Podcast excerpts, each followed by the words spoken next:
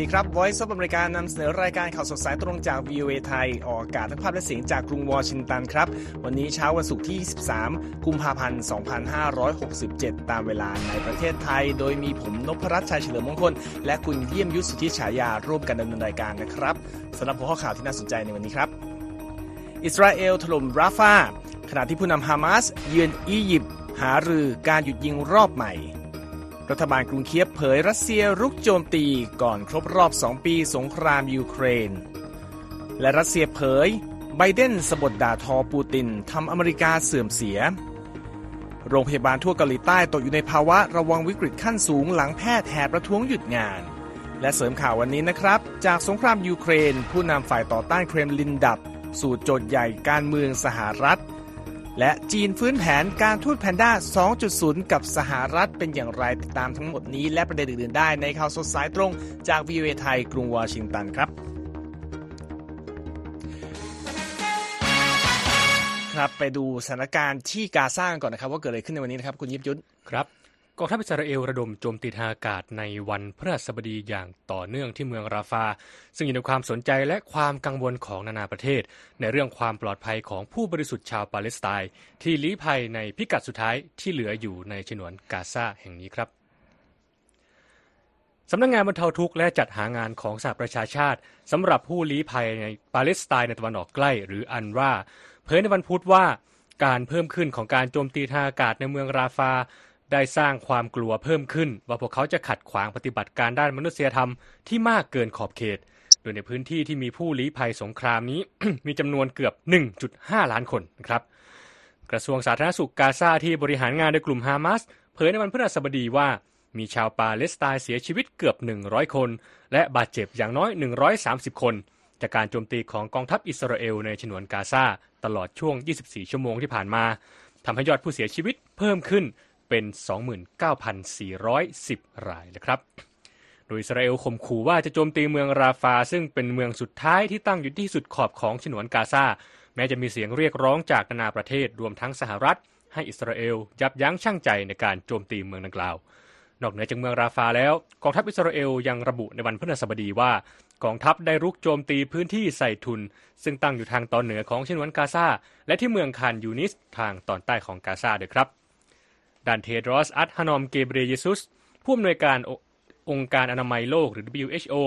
ระบุในวันพุธว่ากาซาได้กลายเป็นพื้นที่เขตมรณะไปเสียแล้ว และกล่าวด้วยว่าพื้นที่ส่วนใหญ่ของดินแดนดังกล่าว ถูกทำลายกว่า 29,000 ชีวิตที่ต้องตายไป ยังมีจำนวนมากที่สูญหายและอีกมากที่บาดเจ็บครับ โดยในสัปดาห์นี้ ทางองค์การอนามัยโลกทำงานร่วมกับสภาเสี้ยววงเดือนแดงของปาเลสไตน์ในการอพยพผู้ป่วยจากโรงพยาบาลนาเซอร์ในเมืองคานยูนิส เพื่อให้ย้ายไปยังโรงพยาบาลสนามสองแห่งทางตอนใต้ของกาซาโดยทางอนามัยโลกและสภาเสี้ยววงเดือนแดงของปาเลสไตน์ได้เริ่มภารกิจเคลื่อนย้ายผู้ป่วยฉุกเฉินไปหลายครั้งแล้ว แต่ยังมีผู้ป่วยและผู้บาดเจ็บราว 111 คน และแพทย์กับพยาบาลอีกอย่างน้อย 15 คนที่ยังปักหลักอยู่ในโรงพยาบาลดังกล่าว ทางนี้กองทัพอิสราเอลบุกยึดโรงพยาบาลนัสเซอร์ที่เป็นโรงพยาบาลหลักในคานยูนิส โดยให้เหตุผลว่าโรงพยาบาลแห่งนี้เป็นแหล่งกบดานของฐานที่มั่นของกลุ่มฮามาส โดยที่ทีมแพทย์และกลุ่มติดอาวุธออกมาปฏิเสธข้อกล่าวหานี้ ทางผู้อำนวยการของหน่วยงานบรรเทาทุกข์ของสหประชาชาติ รวมทั้ง UNHCR UNICEF WFP และ WHO ได้ยื่นหนังสือเรียกร้องให้มีการหยุดยิงเพื่อมนุษยธรรมโดยทันที พร้อมกับเตือนว่าการยกระดับการโจมตีเมืองราฟา จะทำให้มีผู้เสียชีวิต เพิ่มอีกจำนวนมากครับคุณนพรัตน์ครับรอยเตอร์รายงานด้วยว่าผู้นำกลุ่มฮามาสอิสมาอิลฮานิเย่เยือนกรุงไคโรของอียิปต์ในสัปดาห์นี้ครับถือเป็นสัญญาณที่ชัดเจนที่สุดในรอบสัปดาห์ ว่ายังคงมีความหวังในการเจรจาหยุดยิงรอบใหม่อยู่ โดยฮานิเย่ได้พบกับตัวแทนการเจรจาของอียิปต์ในโอกาสนี้ แต่ก็ยังไม่มีการเปิดเผยข้อมูลใด ๆ ต่อสาธารณชนนะครับ จนถึงขณะนี้การเจรจาหยุดยิงรอบใหม่ยังไร้ข้อสรุป หลังจากที่ล้มเหลวไปเมื่อสองสัปดาห์ก่อน เนื่องจากทางนายกรัฐมนตรีอิสราเอลเบนจามินเนทันยาฮูปฏิเสธเงื่อนไขจากกลุ่มฮามาสที่เสนอให้มีการหยุดยิงเป็นเวลา 4 เดือนครึ่ง พร้อมกับข้อเรียกร้องให้อิสราเอลถอนหารออกจากพื้นที่ของปาเลสไตน์ทั้งหมดครับทางกลุ่มฮามาสซึ่งหลายฝ่ายเชื่อว่ามีตัวประกันอยู่ในมือกว่า 100 คน ระบุว่าจะไม่ยอม ปล่อยตัวประกันที่เหลือ จนกว่าอิสราเอลจะเห็นชอบให้มีการยุติการต่อสู้และถอนฐานออกไป แต่ทางอิสราเอลก็ยังยืนยันว่าจะไม่ถอนทหารจนกว่ากลุ่มฮามาสจะถูกกำจัดจนหมดสิ้นนะครับ จากที่ตะวันออกกลางไปต่อกันที่ยุโรปครับกองทัพของยูเครนเปิดเผยในวันพฤหัสบดีว่ารัสเซียระดมโจมตีในช่วงข้ามคืน ด้วยโดรน 10 ลำ และขีปนาวุธ ก่อนวันครบรอบ 2 ปี สงครามยูเครนที่จะมาถึงในวันศุกร์นี้ครับ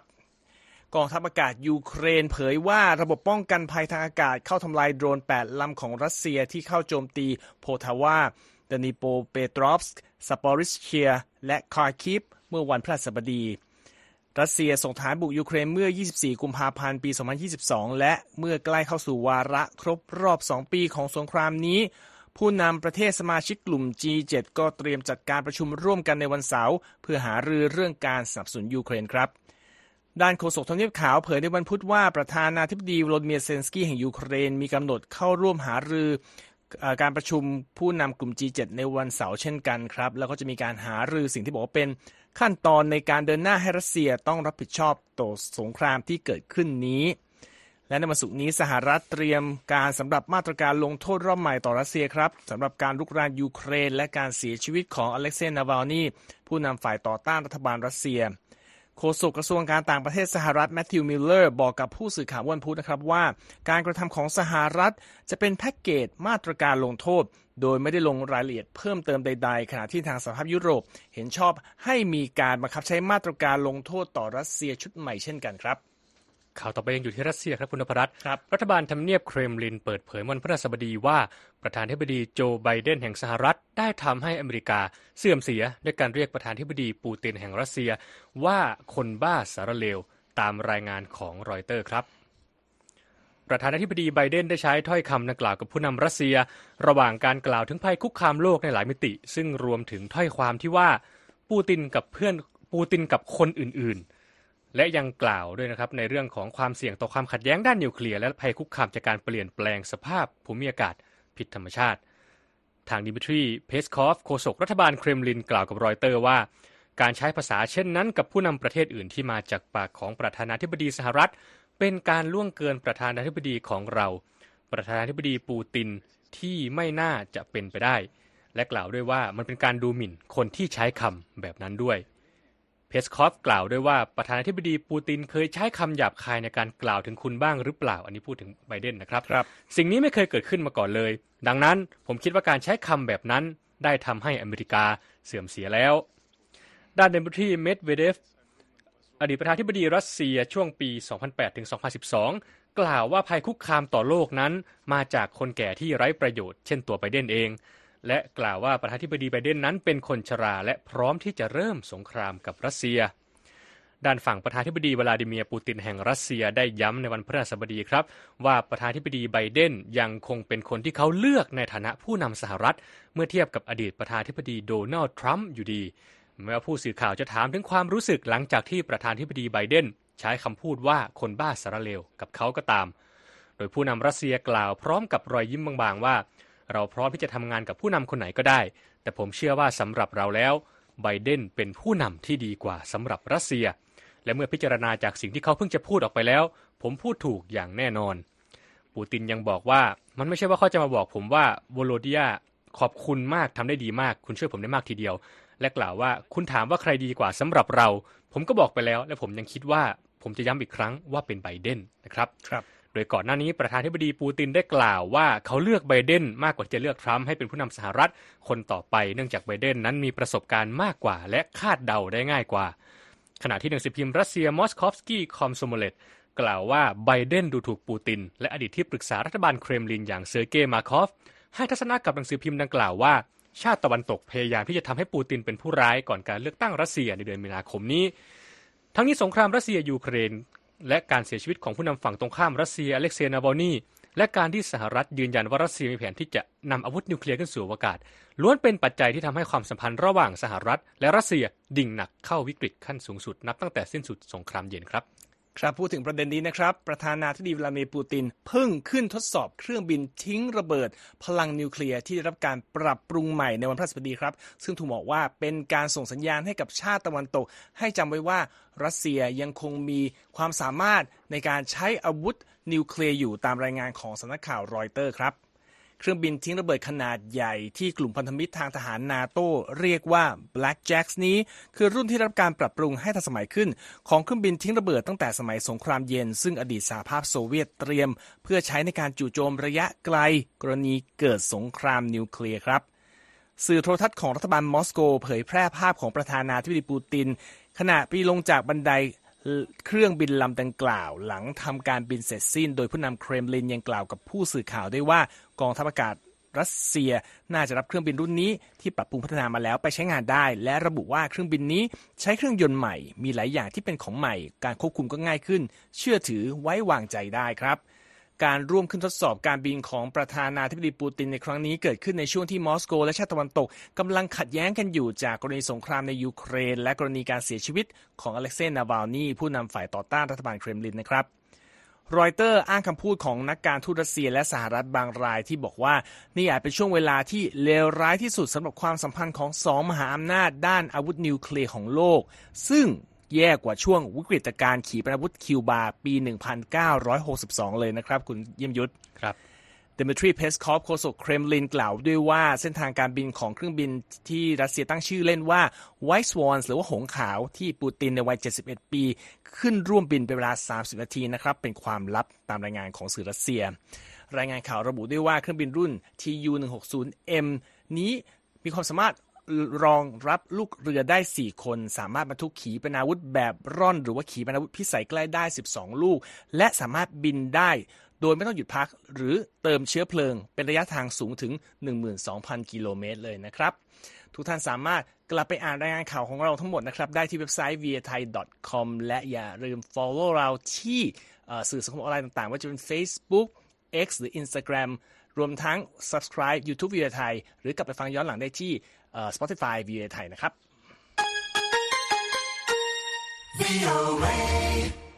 มาดูเรื่องของการเมืองสหรัฐที่เกี่ยวพันไปถึงเรื่องของเหตุการณ์ที่รัสเซียกันบ้างนะครับรบในช่วงที่สภาคองเกรสของสหรัฐยังไม่สามารถหาบทสรุปในเรื่องงบประมาณสนับสนุนยูเครนได้เหตุการณ์ในรัสเซีย และการสู้รบยูเครนก็กลายมาเป็นหนึ่งในตัวแปรทางการเมืองในสหรัฐทั้งในและก็นอกสภาแล้ว คุณเยี่ยมยุทธสุทธิฉายาของเรามีรายงานจากอนิต้าพาวเวล ผู้สื่อข่าววีเอมันนำเสนอนะครับ ครับสงครามในยูเครนที่รัสเซียก็เรียกว่า กินแดนเข้าไปได้อีกนะครับด้วยการยึดเมืองหลักอีกหนึ่งเมือง รวมถึงการเสียชีวิตของอเล็กเซนาวาลนีผู้นำฝ่ายต่อต้านของรัสเซียส่งแรงกระเพื่อมถึงการเมืองสหรัฐทั้งในและนอกสภาครับ ทั้งในเรื่องของการออกกฎหมายงบประมาณสนับสนุนยูเครน ไปจนถึงท่าทีที่แตกต่างของประธานาธิบดีไบเดน และผู้ท้าชิงเต็งหนึ่งอย่างโดนัลด์ทรัมป์ครับครับการเสียชีวิตของนาวาลนีขณะอยู่ภายใต้การจองจำในทัณฑนิคมที่อาร์กติกทำให้วาทะทางการเมืองในสหรัฐ เกี่ยวกับประธานาธิบดีวลาดิเมียร์ปูตินแห่งรัสเซีย และที่เกี่ยวกับสงครามในยูเครน ทวีความแหลมคมมากขึ้น โดยประธานาธิบดีโจไบเดนแห่งสหรัฐออกมากล่าวโทษปูตินอย่างรวดเร็วในกรณีการสังหารนาบอลนี่นะครับและยังขู่ด้วยว่าจะเพิ่มมาตรการคว่ำบาตรสืบเนื่องจากการเสียชีวิต แม้เจ้าหน้าที่รัสเซียจะบอกว่าสาเหตุของการเสียชีวิตของนาบอนี่คือโรคเสียชีวิตอย่างฉับพลันก็ตามลองไปฟังเสียงของไบเดนดูครับ Fact of the matter is, Putin is responsible whether he ordered or he is responsible for the circumstances put that man in ไบเดนกล่าวว่าข้อเท็จจริงของเรื่องนี้ก็คือปูตินเป็นผู้รับผิดชอบ ไม่ว่าเขาจะสั่งการหรือไม่ เขาเป็นผู้รับผิดชอบในการที่ทำให้คนคนนั้นก็คือนาบอนี่นะครับ ตกอยู่ในสภาพการนั้น และมันคือภาพสะท้อนว่าตัวเขาหรือปูตินนั้นเป็นคนอย่างไร เรื่องนี้ไม่ใช่เรื่องที่จะทานทนได้ ผมบอกเลยว่าเรื่องนี้มีราคาที่ต้องจ่ายนั่นคือสิ่งที่ไบเดนพูดนะครับ รัฐบาลเครมลินระบุว่าข้อกล่าวหาของไบเดนนั้นไม่มีมูลและโอหัง และเปิดเผยว่าเจ้าหน้าที่ได้ปฏิเสธไม่ให้มารดาของนาวานี่เข้าดูศพของลูกชายด้วยครับ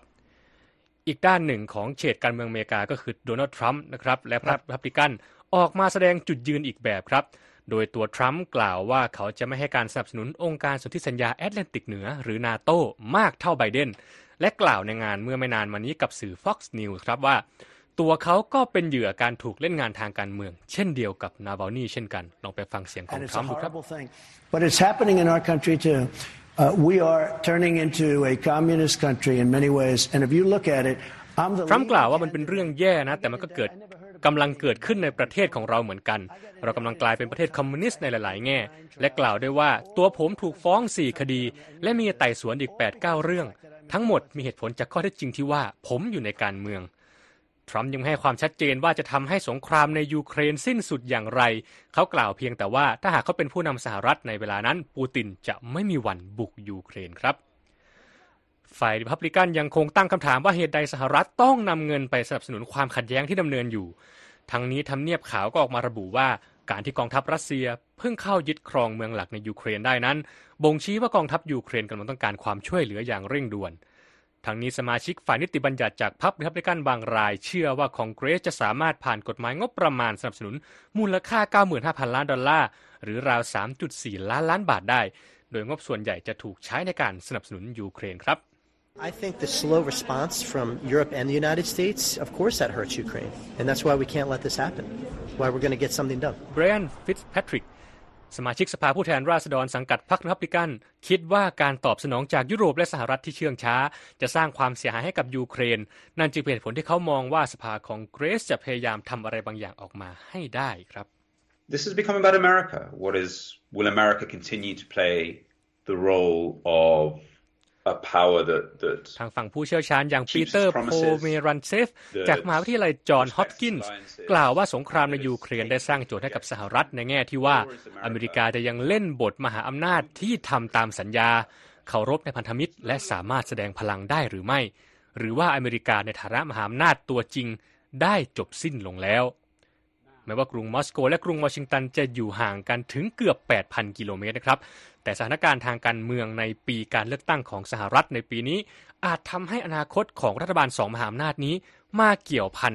มากกว่าที่เคยก็เป็นได้ครับคุณนพรัตน์ครับขอบคุณมากครับ คุณเยี่ยมยุทธครับจากที่สหรัฐนะครับ เราไปดูสถานการณ์ที่เกาหลีใต้กันครับ ตอนนี้แผนกผู้ป่วยฉุกเฉินของโรงพยาบาลเกือบทั่วประเทศนะครับ ต้องตกอยู่ในภาวะเตรียมรับวิกฤตอย่างเต็มที่หลังแพทย์ฝึกหัด ต่างพากันผละงานเพื่อประท้วงแผนการของรัฐบาลกรุงโซล ที่ต้องการเพิ่มโควต้าการรับนักศึกษาแพทย์ เพื่อยกระดับของคุณภาพและบริการด้านการดูแลสุขภาพของประเทศตามรายงานข่าวของรอยเตอร์ครับ การประท้วงครั้งนี้นะครับมีแพทย์รุ่นใหม่เกือบ 2 ใน 3 ของประเทศเข้าร่วม แล้วก็เริ่มต้นในสัปดาห์นี้ ทำให้โรงพยาบาลจำนวนมากต้องปฏิเสธการรับคนไข้และยกเลิกตารางการผ่าตัดมากมายครับ ทั้งยังทำให้เกิดความกลัวว่าระบบการแพทย์ของประเทศจะต้องหยุดชะงงักหนักไปอีก หากสถานการณ์นี้ไม่คลี่คลายโดยเร็วกระทรวงสาธารณสุขเกาหลีใต้รายงานว่าที่ผ่านมามีแพทย์กว่า 8,400 คนที่ผละงานไปร่วมประท้วงแล้วนะครับ คุณเยี่ยมยุทธครับขณะที่รัฐบาลกรุงโซลได้ออกมาขู่ว่าจะจับกลุ่มแพทย์ที่เป็นผู้นำการประท้วงการหยุดงานครั้งนี้ด้วย การประท้วงที่เกิดขึ้นนี้ถูกจัดขึ้นอย่างที่บอกนะครับคัดค้านแผนของรัฐบาลจะเพิ่มจำนวนแพทย์ในระบบของประเทศ ที่มีสังคมอยู่ในภาวะใกล้อยู่ในช่วงที่มีผู้สูงอายุเพิ่มขึ้นอย่างรวดเร็วมากที่สุดประเทศหนึ่งนะครับ แพทย์ที่ร่วมทำการประท้วงระบุว่าปัญหาที่แท้จริงนั้น เป็นเรื่องของค่าตอบแทนแล้วก็เงื่อนไขการทำงานมากกว่า โดยปาร์คแดน ประธานสมาคมแพทย์ประจำบ้านและแพทย์ฝึกหัดแห่งเกาหลี ซึ่งเข้าร่วมการเคลื่อนไหวครั้งนี้ บอกว่า ตนพร้อมจะถูกจับกุม เพื่อให้สิ่งที่บรรดาแพทย์ทั้งหลายเรียกร้องไปถึงหูของผู้มีอำนาจครับ ขณะเดียวกันแพทย์บางคนบอกกับผู้สื่อข่าวว่า การเพิ่มโคต้าการรับนักศึกษา จะทำให้เกิดปัญหากับคุณภาพของการสอนแพทย์ ซึ่งเป็นเหตุผลที่แพทย์และนักเรียนแพทย์ราว 200 คนยกขึ้นมาอธิบาย ในการชุมนุมประท้วงที่จังหวัดชอลาเหนือทางตะวันตกเฉียงใต้ของประเทศเมื่อไม่นานมานี้ครับ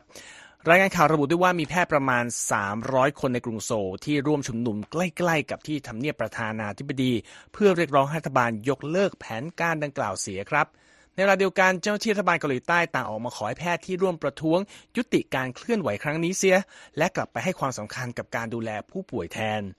แต่ว่าประชาชนในเกาหลีใต้จำนวนมากนะครับสับสนุนแผนการของรัฐบาลครับ โดยผลการสำรวจความคิดเห็นโดย Gallup Korea Poll เมื่อเร็วๆนี้พบว่า 76%ของผู้ตอบแบบสอบถามเห็นด้วยกับแผนของรัฐบาลจริงครับ และในระหว่างการร่วมการรับฟังความคิดเห็นที่รัฐสภาเมื่อไม่นานมานี้นะครับ นายกรัฐมนตรีฮันดักซูยืนยันปฏิเสธคำกล่าวอ้างของแพทย์บางรายที่ระบุว่าการเพิ่มโคต้านักศึกษาแพทย์นั้น มีจุดประสงค์เพื่อระดมเสียงสนับสนุนสำหรับการเลือกตั้งทั่วไปที่จะจัดขึ้นในเดือนเมษายนครับ อย่างไรก็ดีผู้เข้าร่วมประท้วงกล่าวว่า เกาหลีใต้มีแพทย์เพียงพออยู่แล้ว และรัฐบาลนั้นต้องปรับขึ้นค่าจ้าง และลดจำนวนงานสำหรับแพทย์ โดยเฉพาะในส่วนงานกุมารเวชศาสตร์และแผนกผู้ป่วยฉุกเฉิน ก่อนจะเดินหน้ารับนักศึกษาเพิ่มขึ้นมากกว่าครับ ครับที่ข่าวต่อไปเราไปดูเรื่องเทคโนโลยีครับ Google เปิดเผยในวันพฤหัสบดีว่าได้สั่งระงับระบบสร้างภาพคนของแชทบอทปัญญาประดิษฐ์หรือ AI ที่ชื่อว่า Gemini หลังเพิ่งออกมาขอโทษต่อความผิดพลาดของภาพอิงประวัติศาสตร์ที่ระบบสร้างขึ้นมาเร็วๆนี้ ตามการรายงานของสำนักข่าว AP ครับเมื่อต้นสัปดาห์ที่ผ่านมาผู้ใช้งานแชทบอท Gemini รายหนึ่งโพสต์ภาพที่ถ่ายมาจากหน้าจอคอมพิวเตอร์ ซึ่งควรเป็นภาพของสถานการณ์ในอดีตที่คนผิวขาวเป็นชนชั้นปกครองในสังคม แต่กลับมีภาพของคนหลากหลายเชื้อชาติและผิวสีอยู่ โดยผู้โพสต์ระบุว่าทั้งหมดเป็นภาพที่แชทบอทของ Google สร้างขึ้นมาครับกรณีดังกล่าวทำให้เกิดกระแสวิพากษ์วิจารณ์ในกลุ่มผู้ใช้งานสื่อสังคมออนไลน์ว่า บริษัทเทคโนโลยีชั้นนำแห่งนี้ ระวังความเสี่ยงของการนำเสนออคติทางเชื้อชาติผ่านระบบ AI ของตนในแบบที่มากเกินความจำเป็นอยู่หรือไม่ ทั้งนี้ Google โพสต์ อธิบายเรื่องนี้ทางแพลตฟอร์ม X ว่าเรากำลังแก้ไขปัญหาที่เพิ่งเกิดขึ้นกับฟีเจอร์การสร้างภาพของ Gemini อยู่ และกล่าวด้วยว่าระหว่างที่เราดำเนินการนี้อยู่ เราจะหยุดพักระบบสร้างภาพผู้คนไว้ และจะเปิดใช้งานเวอร์ชั่นใหม่ที่ได้รับการปรับปรุงแล้วต่อไปในเร็วๆนี้ การศึกษาก่อนหน้านี้พบว่าระบบการสร้างภาพของ AI นั้นอาจทำงานในแบบที่ทำให้ภาวะการเหมารวม ด้านเชื้อชาติและเพศ จากฐานข้อมูลของระบบตัวเองนั้น ดูรุนแรงไปกันใหญ่ได้ไม่ยาก และการที่ไม่มีระบบฟิลเตอร์ หรือการกรองการกรองการแต่งภาพ ภาพของคนที่สร้างออกมาอาจจะเป็นภาพของคนผิวขาวโดยอัตโนมัติ หากผู้ใช้งานเพียงสั่งการให้มีการสร้างภาพคนขึ้นมาโดยไม่ลงรายละเอียดครับโดย Google กล่าวเมื่อวันพุธที่ผ่านมาว่าทางทีมงานรับทราบแล้วว่า ระบบ Gemini นำเสนอข้อมูลที่ผิดพลาดในกรณี การสร้างภาพที่อิงประวัติศาสตร์ออกมา และกล่าวด้วยว่ากำลังมีการเร่งปรับปรุงฟีเจอร์ที่ว่านี้ทันทีแล้วครับคุณพรัตน์ครับจากเรื่องข่าวเทคโนโลยีนะครับไปดูการซื้อขายหลักทรัพย์ที่ตลาดหลักทรัพย์สหรัฐในวันพฤหัสบดีกันบ้างครับ วันนี้เขียวยกกระดานอย่างมากนะครับ เริ่มต้นที่ดาวโจนส์บุกถึง 456 จุด หรือกว่า 1.1%ปิดที่ 39,069 จุดนะครับ S&P พุ่งขึ้นไปถึง 105 จุด หรือว่ากว่า 2%ที่5,087 จุด ส่วน NASDAQ เพิ่มอย่างมากถึงเกือบ 3%ที่ 16,041 จุดครับ ราคาทองคำนวันนี้มีการซื้อขายเพิ่มขึ้นเล็กน้อย 0.3%ที่ 2,034 ดอลลาร์ 90 เซนต์ต่อออน และในส่วนของอัตราแลกเปลี่ยนนะครับ 1 ดอลลาร์แลกได้ 35 บาท 92 สตางค์ครับอย่างที่บอกนะครับ ทุกท่านสามารถกลับไปอ่านข่าวทั้งหมดเราได้ที่เว็บไซต์ voathai.com นะครับ ในช่วงท้ายรายการยังมีข่าวบันเทิงมานำเสนอครับ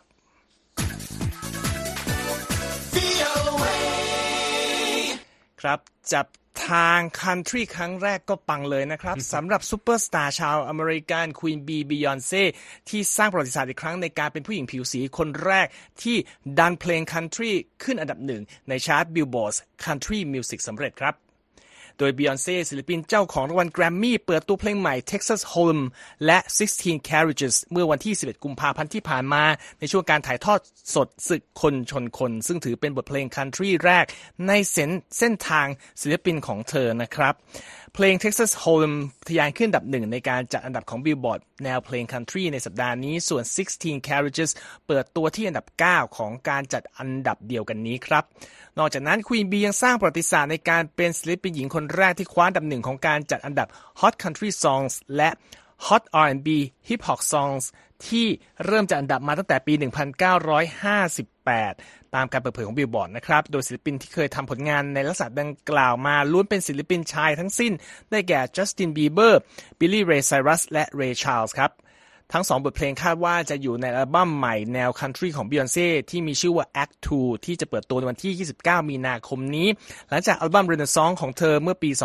2022 ซึ่งมักถูกเรียกว่าเป็น Act 1 Renaissance ครับ มาดูข่าวที่อาจจะเป็นที่น่าสนใจของคนที่เราเป็นแฟนคลับของแพนด้านะครับ สมาคมอนุรักษ์สัตว์ป่าของจีนทำงานร่วมกับสวนสัตว์แห่งชาติในกรุงวอชิงตัน เพื่อจะนำแพนด้ากลับมาประจำการที่สวนสัตว์ในสหรัฐ ซึ่งนับเป็นการส่งสัญญาณ ยกระดับความสัมพันธ์ทางการทูตระหว่างสองมหาอำนาจอีกครั้งครับเหมาหนิงโคศกกระทรวงการต่างประเทศของจีนระบุวันพฤหัสบดีว่า สถาบันจีนที่เกี่ยวข้องได้ลงนามกับสวนสัตว์ในกรุงมาดริดของสเปน และสวนสัตว์ซานดิเอโกในสหรัฐ เพื่อนำความร่วมมือระหว่างประเทศรอบใหม่ในการปกป้องแพนด้ายักษ์นี้แล้ว และกล่าวด้วยว่าพวกเขาได้ลงนามความร่วมมือกับสวนสัตว์แห่งชาติในกรุงวอชิงตัน และที่เวียนนาของออสเตรีย เพื่อเริ่มต้นความร่วมมือรอบใหม่เช่นกัน ก่อนหน้านี้สมาคมอนุรักษ์สัตว์ป่าของจีนเผยผ่านบัญชีที่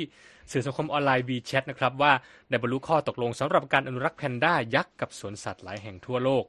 โดยแพนด้ายักษ์นั้นข้ามน้ำข้ามทะเลมายังกรุงวอชิงตันในสหรัฐในปีคศ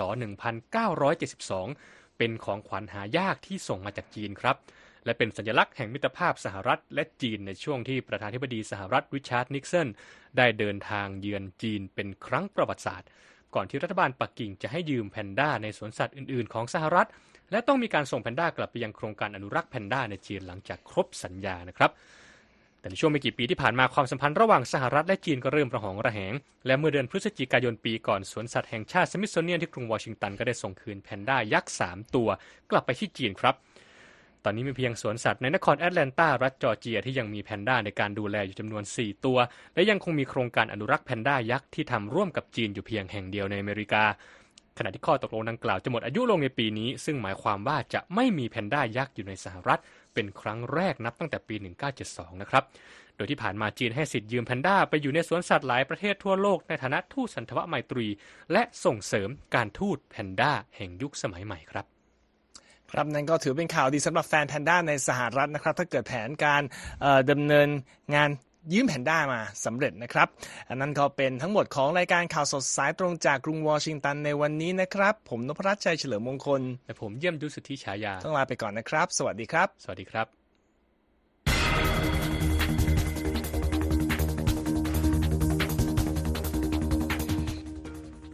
สวัสดีค่ะ คุณนพรัตน์คุณเยี่ยมยุทธค่ะ สวัสดีครับคุณธีรรัตน์ แผนฟื้นการทูตแพนด้าอืมเป็นดำริของสหรัฐหรือจีน แล้วก็ตอนนี้มีความคืบหน้าถึงไหนแล้วนะคะ ก็เท่าที่ดูจากรายงานข่าวนะครับ น่าจะเป็นเรื่องที่ทางเออ สองฝ่ายร่วมคุยกัน เพราะอย่างที่รายงานไปว่าเมื่อพฤศจิกายนที่ผ่านมาเพิ่งส่งกลับไปตั้ง 3 ตัวนะครับ ก็เขาคงอยากให้มีอยู่ทางค่ะทางจีนก็ถึงจะมีความขัดแย้งกันสหรัฐในส่วนของการวิจัยที่ไม่เกี่ยวกับการเมืองเขาก็คงจะคุยกันเป็นช่วงๆนะฮะให้มันมีเอ่อความต่อเนื่องแต่ตอนนี้เนี่ยยังไม่มีความชัดเจนนะครับว่าจะเอ่อสรุปความได้ทันก่อนสิ้นปีที่ต้องมีการส่งแพนด้า4 ตัวจากจอร์เจียกลับไปหรือเปล่านะครับอ๋อ สิ้นปีก็อีกหลายเดือนนะอืมแต่ไม่รู้จะคุยกันหรือคุยกันเรื่องอื่นใช่เป็นสำสถานคัญการณ์และการเมืองอาจจะกระทบกลายเป็นเรื่องที่ใช่ไหมใช่ครับ แล้วก็อย่างที่เรารู้ก็คือว่าทำฟลายนะครับแป๊บเดียวครับใช่ก็สิ้นปีได้เหมือนกัน อันนี้สิ้นก็แป๊บๆก็จะใช่สิ้นเดือนกุมภาพันธ์แล้วนะครับลืมไปเลยนะครับว่านี่ผ่านไปสองเดือนแล้วเนี่ยแต่ว่าแพนด้านี่ก็ต้องเรียกว่าเป็นใช่ค่ะสัตว์ที่ได้รับความนิยมในสหรัฐนะครับ แล้วก็มีงานวิจัยที่ผ่านมาใน หลายพื้นที่ก็พบว่าการมีแพนด้าในสวนสัตว์เนี่ยก็สร้างรายได้แล้วก็สร้างความนิยมให้กับคนสวนสัตว์ในพื้นที่ได้เหมือนกันครับ ค่ะ แต่นึกว่าจะเป็นเฉพาะบางประเทศอย่างเช่นประเทศไทยนะคนก็ยังพอไปดูแพนด้าไปยืนดูเขาเหมือน เราก็นึกถึงเหมือนคนนะ เหมือนมีชีวิต พอมีลูก